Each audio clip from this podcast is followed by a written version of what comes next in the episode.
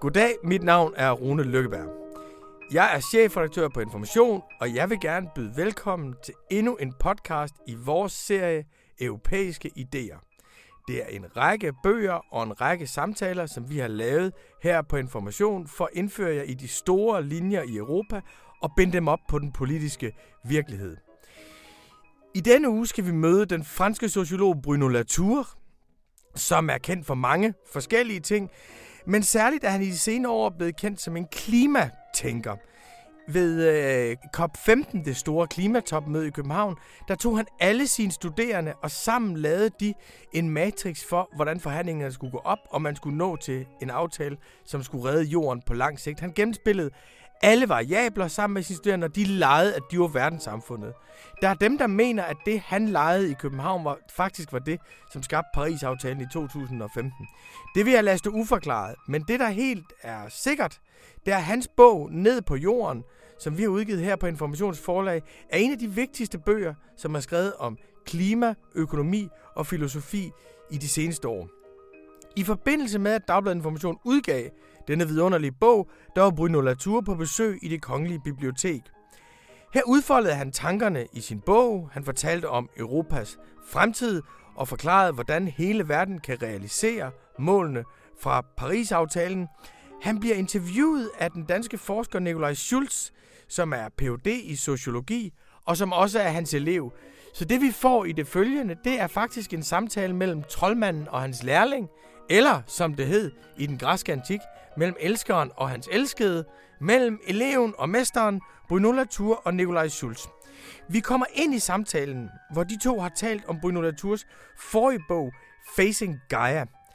Gaia-hypotesen er oprindeligt fremsat af den britiske tænker James Lovelock.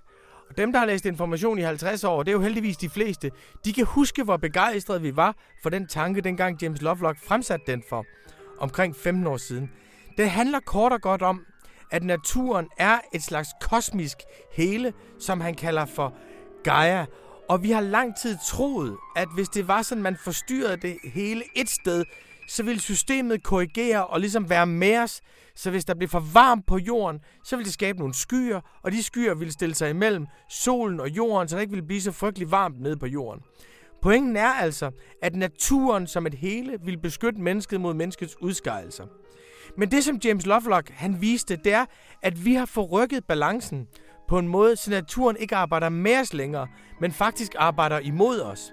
Så den der helhed af handling, som naturen er, som vi engang troede beskyttede os, er nu noget, som faktisk truer os.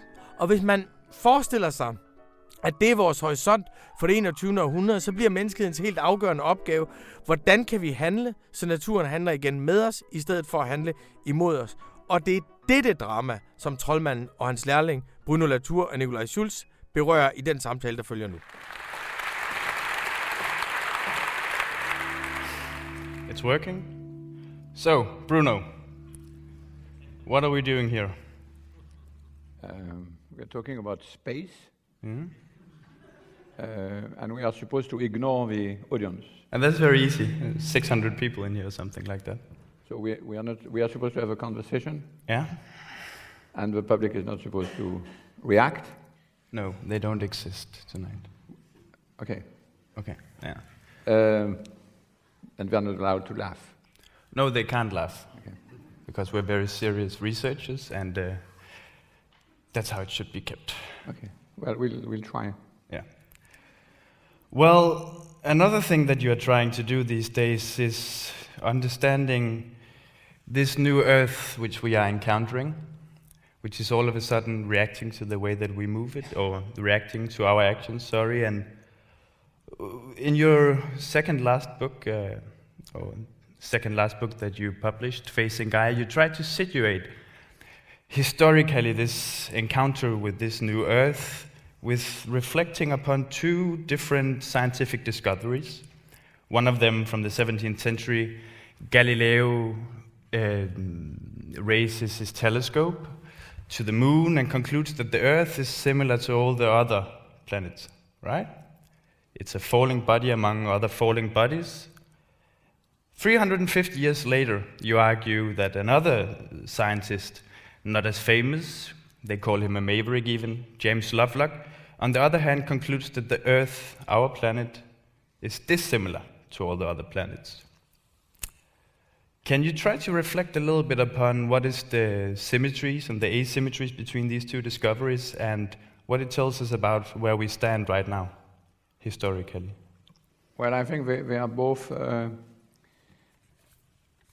working and trying to cope with uh, moving Earth. But as uh, the French philosopher uh, Michel Serres said once, uh, what Galileo mean by moving Earth, it means the Earth is turning around uh, the sun and the whole expanded cosmos is, is there, and it disturbs everybody uh, inside this Earth, which is now moving around the sun. But when Lovelock, uh, who is not as well known as Galileo, but I think they are actually uh, parallel, talk about the moving Earth, it, it means something else. It means that the Earth is actually ému, we say in French, that is uh, being moved and uh, reacting to our action in a way which was not understandable uh, before the late, uh, let's say, um, 60s approximately, when the discovery of Gaia was made. So, what interests me is that both are uh, dealing with an extraordinary strong um, change in the cosmology and uh, both have to cope with the consequences of this move. And of course, we know very well uh, Galileo's consequences because of a massive history of science which has been made, because of famous quarrel between the church and physics, etc., etc., uh, and also because there is this extraordinary uh, play by Bertolt Brecht called The Life of Galileo, which is uh, all about the consequences it has on the way people feel when they are told, before they believed they were under the orders of the cosmos, and suddenly they are told that the earth turned around and they don't know where they are and they are lost. So we know all these things for uh, the case of, of Galileo, even though, as everybody knows, in terms of the consequences on the daily life, it's zero because no one makes, I mean, everybody, still we are here, we look at the sun exactly as if it was uh, turning around us. So we have a very famous discovery which has a major impact in physics and astronomy, which has perturbated the whole establishment of a church, which is actually connected to this drawing there. No, actually, there's another thing there, but I mean the drawing behind there uh, and which is well known by anybody. And I'm contrasting it with this other moving earth by Lovelock, who is not very well known, who is actually disputed, but whose discovery, together with a very more famous scientist called Lynn Margulis, made a discovery about the earth being moved, which is uh, immensely more important and which has consequences also on the social order. So we have two big uh, discoveries, so to speak, at 300 years of distance of the same magnitude. One of them, which is the beginning really of the uh, modern cosmology, so to speak, and the other one, which is the end of the modern cosmology, because we now have to live with a moving Earth and we don't know how to do it. And we are, this is what interests me, I'm, I'm writing a play a second play, I did a play before, but uh, a second play on that question because it means that I'm trying to put the people who watch the play in the shoes of people who would have been in the 16 in 1610 uh, worrying about this guy Galileo, a strange scientist, what he's doing with moving the earth. We don't like that, etc. I'm trying to put the audience of the play in the same shoes. Right now we hear about Lovelock and Margulis, and we are worried about the Earth being uh, moving. Uh, don't understand how human can be strong enough to make the Earth react to the action, and so on and so forth. So it, it's a very powerful way to enter into the question which has interested me for 40, 40 years of the link between science and society, that is, the, the, the link between the cosmology and, and the social order. So I, I think there is a room for the parallel. And what are the political consequences hereof? One of the ways that you conceptualize this spatial shift is through uh, introducing a notion that you call our new climatic regime. What is the new climatic regime? Is it an alternative to modernity? Or? Well, of course, uh, Lovelock and Margulis are not interested for their politics. Actually, Lovelock politics is, is really horrible. he wants to get rid of most of the people. He thinks that the carrying capacity of the Earth is 300 millions, and he says nothing about the billions which have to be shaked out by Gaia, so to speak. So I'm not interested in the politics of, uh, of Lovelock at all. But I'm interested in the consequence, like Galileo actually was also very bad uh, in, in, in, politics and he ran into a lot of trouble, uh, especially with the church. So we should not mix the discovery with their influence. But in both cases, there is a consequence, and Lovelock's consequence is more important, is that we are lost in space. And when I say we, it means basically the whole political uh, order. And uh, this is what I, I uh, have tried to map very grossly in the book, which is now published in, in, in, in Danish, which has been published a few, one year ago, I think. A year ago. Which is to say, okay, uh, what do we have in common right now? It's not that we are moving uh, forward through progress, as we thought during until the late let's say, 80s, It's that we are lost in space because we, we have no longer any exact argument and idea of where is the soil on which we reside. And that shows very clearly in um, political disputes right now, as you know, I'm sure. Um, first, in the what is called populist movement, but the word populism hides our deep ignorance of, of what is actually there. But it's a, it's a reaction or claim or I don't know to describe an effect asking, tell me where we are. Are we bordered by the, the, the nation state, our nation state in Denmark, or of course more vividly in America with Trump, in the Brexit, in France, in Germany, everybody is clamoring for that. In Italy, in Hungary, everybody is talking about uh, we, bring back the question of border, bring back the question of who, which people is actually inside this border. So that's a direct influence of a climatic question. Even if people don't actually uh, listen to the climatic news. What I mean by climatic regime is that even if you deny that there is any chance, all of the political organization is actually ordered by this question of land. Where do we land? In which space do we land? And on the other side, there is the people who say, no, no, we should go on. We have uh, to maintain the great modernist tradition and go forward. Globalization, if you want. But of course, now the both position looks slightly. Uh, one is, seems very dangerous, and the other one is, is, seems obsolete. But both of them are also very abstract. Because the land to which the populist movement want to go, the Italy of Salvini, the Brexit of Johnson, the France of, of Front National, and the America of Trump, are not real countries. They are imaginary version of what would have been the land and the country many years ago. So what is fascinating, and the globe, the one who, who say, well, things are going to go back to order, let's wait for Trump to lose the election in 2020 and then things will be all right again. Hopefully there will be a new uh, progressive movement, etc., etc. They live in a dream which is just as completely uh, bizarre because uh, they actually imagine, which is even more uh, bizarre, that uh, the Earth will infinitely uh, accept our development. So the local is too small and the global is too big. And in your book, Well, they are both too abstract. They are too irreal, unreal, so to speak. We have, we have no materiality.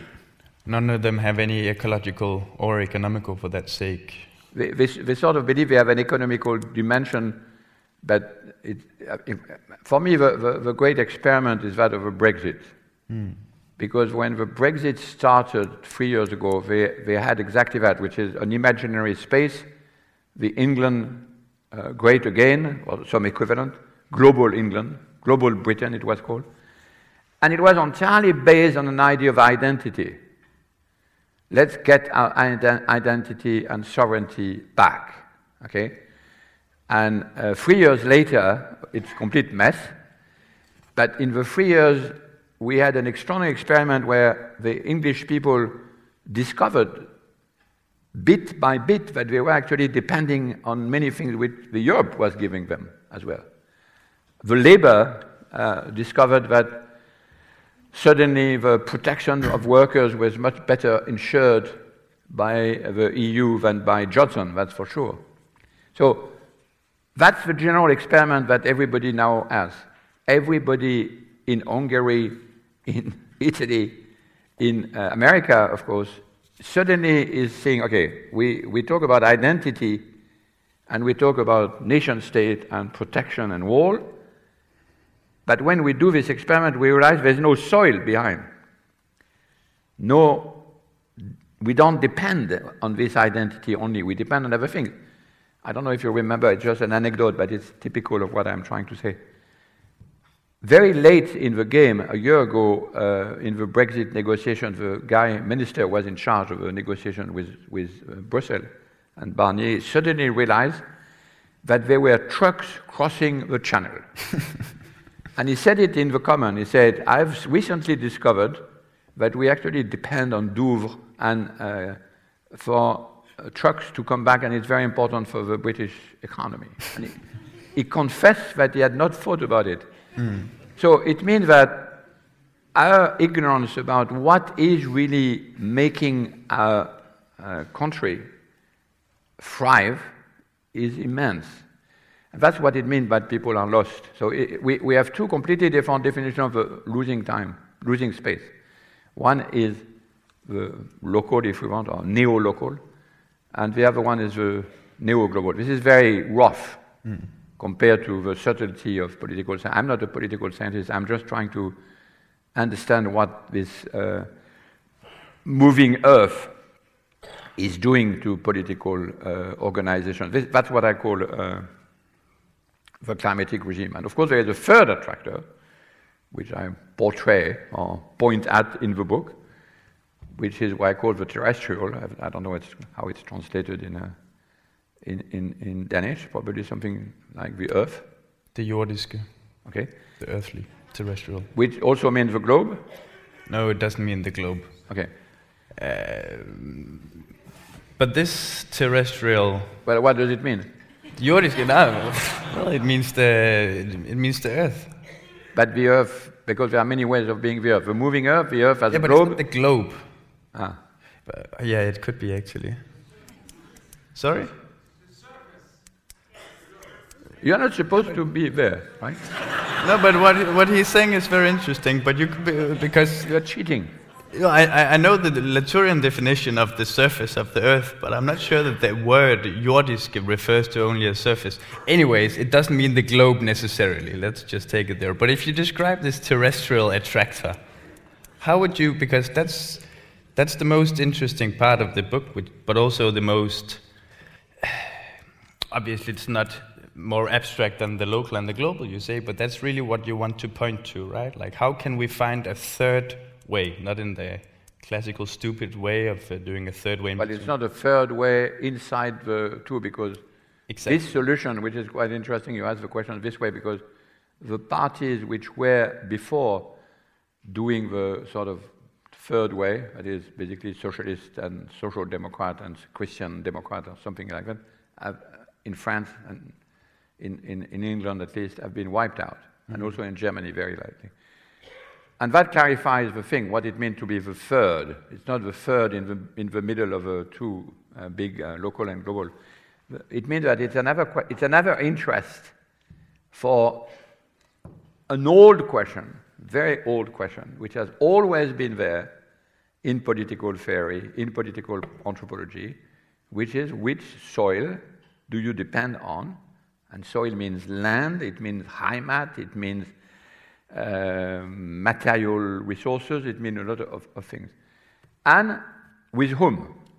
So the two basic anthropological questions, which is which people in which land, are again thrown into the discussion mm. by the ultra right as well as by the liberal and by now the green. The green made a little move, at, I don't know about here, but in, in, in the rest of, of Europe at the last election. It was very interesting that it was a turn to the green. The French green did a terrible uh, campaign, and yet they, they won 13%. So it's quite interesting that even the French are able to have green, a green party, which is not just marginal. So the, the, the, what I was saying three years ago, which is that the whole alignment of political attitude and affect is organized by this climate, which people say you exaggerate, uh, etc., is um, now it's completely obvious, which is that people are organizing their whole uh, attitude, even if they deny and if they say it's very interesting that the, the, the ultra right in Germany and the ultra right in Spain decided suddenly to be climato-skeptics. We didn't think of it before. We suddenly decided to be climato-skeptic, which, which, which gives you exactly the sort of energy which is going on in the alignment around this question of, of climate. It doesn't mean people are interested in the climate. It doesn't mean people know anything about the fact of the climate. It means that the question of a moving earth and the soil on which you depend on is now what organized politics, just in the same way that the social question was organizing all of the socialist and liberal movement from the beginning of the 19th century onward. Mm. And it's actually the same question, but it's rephrased slightly uh, differently. And that's what is, I think, so uh, interesting in the uh, political moment. And why is it so difficult then for for people to understand that in order to have politics, you need to have a land and you need to have a people. So, what's happening now is that this old question of subsistence is now framed politically differently than it was when we were modern, because in fact, there is, a, if you want, uh, how should I say, a disconnect between uh, the land inside which we have our rights, for instance, the magnificently providential uh, Danish state, mm-hmm. which give us uh, fellowship for PhDs, uh, very generous, I learned, uh, uh, rights, uh, all sort of protection, which is the way which we could say is the world we live in.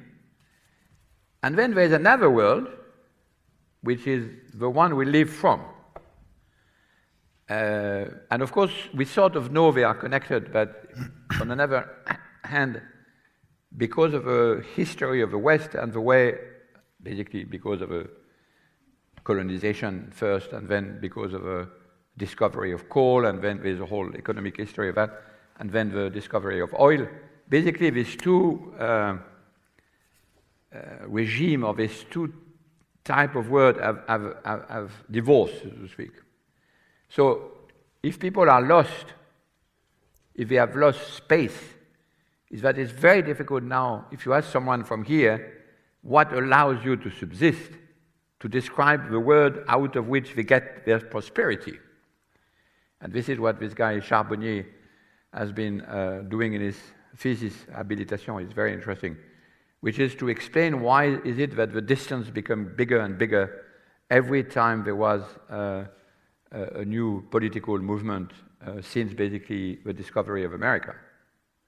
So you get your subsistence from one. And in one chapter, he has a very interesting um, sort of uh, simile to understand what I'm saying. It turns out that in 1810, I think, uh, Fichte, the great German philosopher, wrote a book about uh, answering the English uh, liberalism. And he said, you, are complete, you, the English, are completely hypocritical, which is very true, actually, of course. uh, because you, you pretend to invent a global world mm-hmm. and to be all tolerant and civilized and so on, but because you, you basically exploit the whole, the whole planet. If Germany wants to do that, it has to close its border. It has to completely forbid commerce. It has to juxtapose the, the, the, the land on which it, it, it thrives and the, the land which gives it right to its citizen. I don't believe that Fichte imagined that it was possible even in beginning of the 19th century, but he gave a very good uh, Uh, utopia, so to speak, of a correspondence between the two at the time when coal was not even there, and of course oil was not there, and the great acceleration had not started. But he was imagining that if, if, if you don't want to be hypocritical, you have to reconcile the sense of justice inside the country, the legal country, so to speak, with the real country out of which we live. Okay? So I think it's a very good way to define the situation because now, today, what happened, what we call ecological crisis, is not about ecology, it's not about nature, it's not about green stuff. It's about the fact that the, the, because this earth is now moving and agitated, suddenly everybody says, What do we live from? What do we subsist on?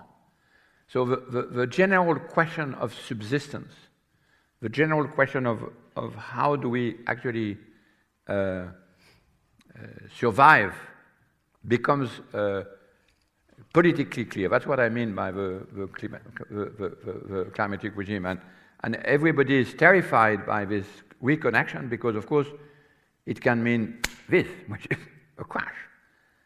And all the people who are fa- fa- fascinated by the question of collapse, uh, the whole argument about apocalypse, Hollywoodian apocalypse and so on, is, because, it, but it's true, it's the same, mm. the same feeling that we are going to crash as the title of a book in France is How to Land, not to Crash.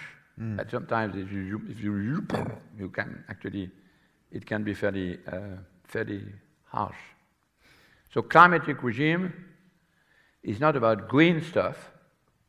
It's not even clearly about the climate in the sense of uh, CO2 emission, even though, of course, it's part of it. It is uh, look at what happened for the extreme right to the extreme left to the extreme center to the green. Everybody is trying to figure out which is the land on which we are going to land. I mean, which is the soil, and of course, completely different views.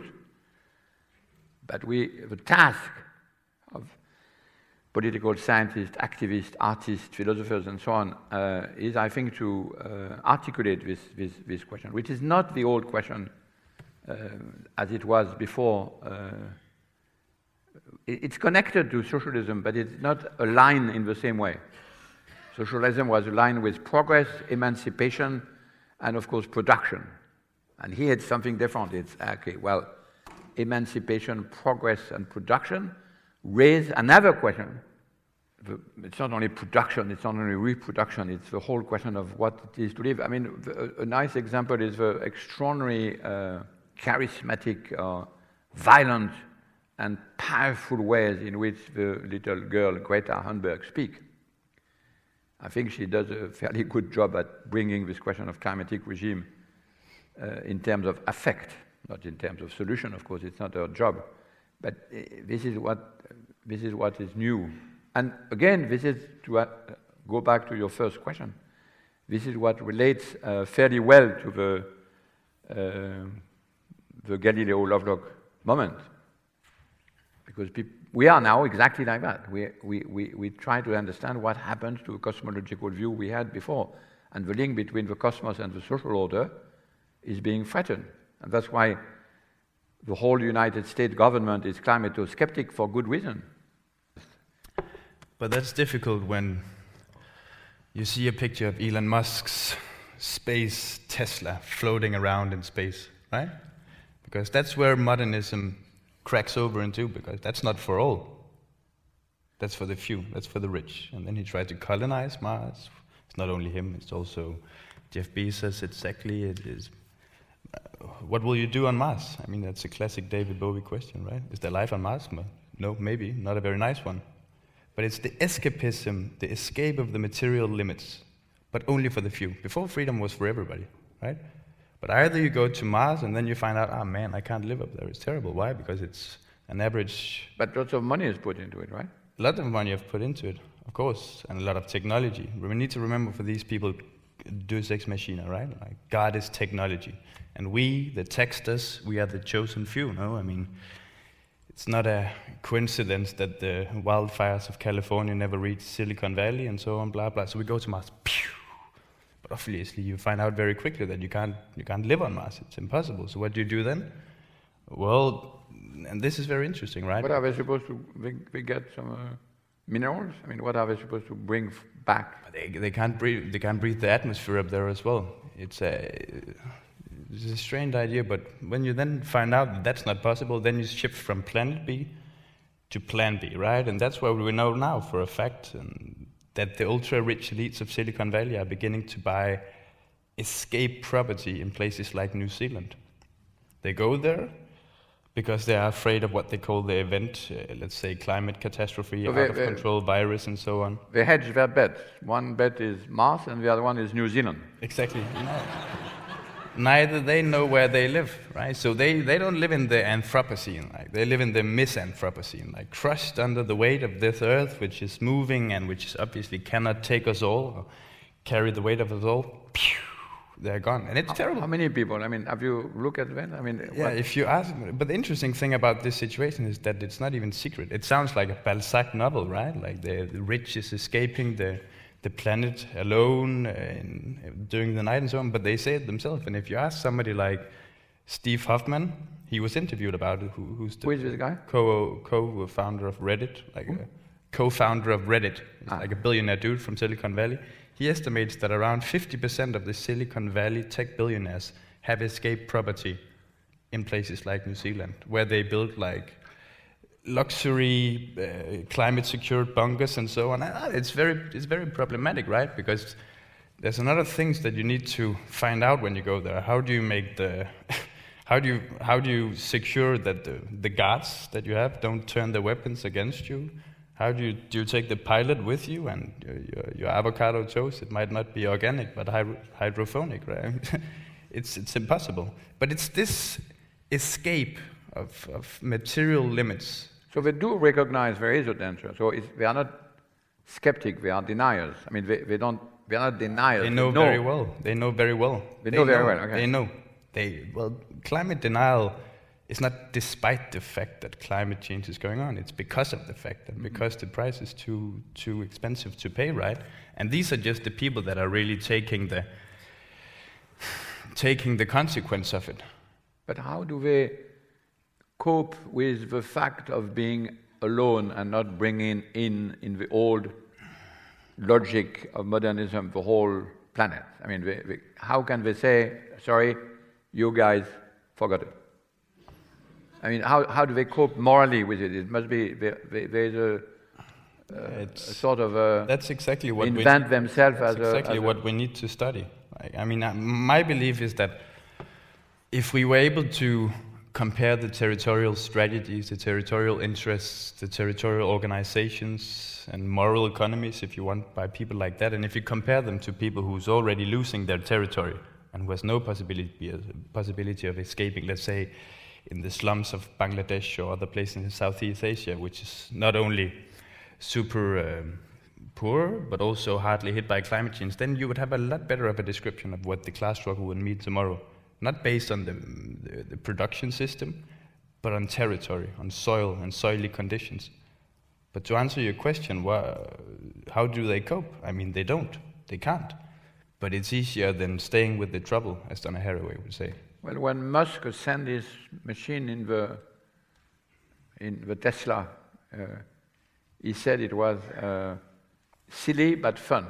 Exactly, and that's a very good definition of when modernity breaks down. No, it's silly. Well, in my in my idea of space conquest, because as, an old man, I, I was in this period of the idea of a space conquest. I, I was very shocked by this sentence. It was fun, uh, silly but fun, because for us it was not silly, it was, it was the adventure of a, of a progressive modernity. And to see it as a caricature only for a few people, I was very depressed. Mm. On the other hand, the minute after he said that, I don't know if you have seen that, but there was, he invented, his engineers invented a system to recuperate the, the boosters. Right. And after 15 minutes, they arrived and landed perfectly. I was, I felt, okay, well, I'm, half of me is a modernist mm. In complete admiration for engineering quality. Mm. So I think we are exactly in this moment when, when simultaneously we we literally live on different planets. And one of them, one of them is still the modernist planet, and another one is this guy you study, which are escaping somewhere in a, in, in a uh, accelerationism is another version of it. And I, what, what is interesting is that we now are completely divided on where, and then there are the people who want to get back to the English England of the global Britain and never want to get to the, back to where uh, America was many years ago. And uh, so we, we are completely divided, and, and I think this is why, uh, in a way, the, the situation is become so uh, interesting because we are politically divided on what land is. This was actually the argument of a, of a book in, in, in some ways. Mm. Yeah, but it's again, it's it, we don't have to stay there so long, but at that topic, but it, yeah, it's, it was surprising, right? But right. It, was surprising when he took off and he said it's for fun with his Tesla Roadster and so on. But it's only half part of the story. I mean, he is very serious about putting billions and billions and billions of dollars into his SpaceX program. But also, it can't be that surprising because only a few months earlier, Donald Trump had first taken America out of, uh, out of the Paris Agreement, denied the climate, and what did he do afterwards? Make America great again in space. Let's go to Mars as well. So it's not only a sociological point, I mean, it's also a geopolitical point. But when our president, French president, hmm? used the expression make the planet great again, yeah. Which I have transformed once more as made the planet Greta. Greta again. It's a bad joke, I agree, but. But tell me about Greta. What, what is different with her ways of articulating these questions. It's about survival now. She made it a tragedy, and I think that's what is important. But I want to go back to that, uh, the argument uh, which in the book I argue, but it's just a word, um, that if we want to reconcile the old, uh, because that's the key thing right now politically, if we want to reconcile the socialist tradition, which, as Charbonnier, the man I was mentioning before, showed, was always interested in the question of a divide between the two lands, the industry out of which people live, and the legal uh, ways in which uh, people lived. So the, basically, the socialism is about this disconnect. Yet, it's also true that in terms of a socialist in implication into ecological movement, it, it was, it never worked, so to speak.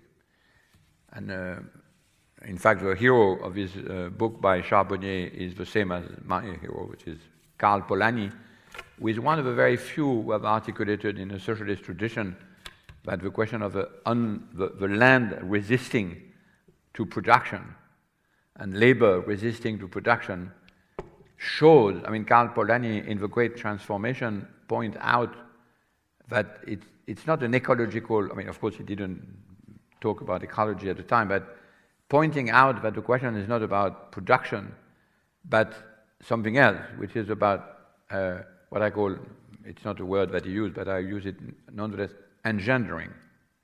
A question of generation, a question of the ways in which things are actually uh, brought to the world. So I'm very interested in, in trying to push this connection. How would we re understand inside the socialist tradition the possibility of re articulating with what was called before ecology, but which is not about green stuff only, it's about existence, it's about survival, it's about uh, generation, it's about giving birth. You end your last book with a sort of a homage to, to, to Europe, right? I mean, do we have a special responsibility in Europe? The West has broken in two. We're no longer under the moral umbrella of America. Yeah, I'm a European patriot. I think Europe has exactly the right size. It has also committed the right crimes.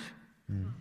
It has also, uh, Europe is made of all the places where everybody else had a battle with everybody else. So it's a beautiful uh, map of all the people uh, uh and all the battle and the whole history of a nation state fighting one another. Uh, it has a responsibility on climate, of course, it invented it. But it, uh, it's also the only place where the post nation was pushed far enough to really experiment of what is possible and not possible. It has the right ecological spread, so to speak, from the north to the south of, uh, of Spain and Italy. Uh, it has, I think we all feel now, especially after the last election actually, uh, something which has nothing, not simply EU, but when people in France, I don't know about here, but when people talk about Europe, they say EU or Brussels. Mm. it's not, I mean, yes, of course, it's very important, but it's also Europe as, as, a, as a land, as a, as a, as a, as a, as a place, uh, which, which now also has the great advantage of having to solve the question of migration, which I think is a great advantage. We should have thought of that before when we went away. But now that we have to bring the two land together, people come to us. And I think that's a great chance, even if it's extremely stressing and extremely difficult to find the right solution. But people don't, they come to Europe, they don't go to China, Russia. So if you list all of these things, Europe is uh, probably now, today, the most interesting experiment in, in political ecology, yes, I think. And as a legal entity? People were very surprised I mentioned that in the book. People say you are not allowed to speak of Europe in that way. Mm, yeah. When you talk about Europe, it has to be boring and not about existential connection to a land, the way we like to be Danes or French. I mean, but when I criticize the government in France, I criticize the state, but I'm, I, I'm, I feel deeply patriot, so to speak. Why is it not the same for Europe? You criticize the EU, but you, you are European. I mean, it's two different levels of existential attachment. And Europe was built on coal and steel. Sorry? The European Union was built on coal and steel. Yes, yes, yes, yes. It was actually built on that first, which is quite interesting. Mm. I mean, it's all it's all about ecological uh, question in, so, in some sort of sense. But the most important one is, of course, migration and how it will, it will handle it. So, uh, so far, we have not found the solution. But what I'm arguing in, in the book is that the, the we, we, we, there is a new universality, which is not the old universality that Europe tried to impose violently to the rest of the world, which is due to the fact that we don't know which land we are in. So, in that very interesting sense, there is some sort of filiation or, how should I say that, um, sympathy between the migrants who, who have actually lost their land, who come to Europe, where the European also, in a way, have lost their land because they don't know where they, what they pertain to, which is, of course, why they reject, some of them reject the migration which of course will change when people understand which land they are in. Again, this is one of the effects of not being able to describe a territory. So I think on the, on the, the, the general task, I would say, is to describe the territorial uh, attachment we have, and not the values and the identity. I mean, this is, this is clearly what happened in the Brexit, and it went nowhere. Um, So I think in the, in the end, the, there is some, uh, we, we live in an interesting mo- political moment. It's a good moment to do a PhD on territories and geo-social classes.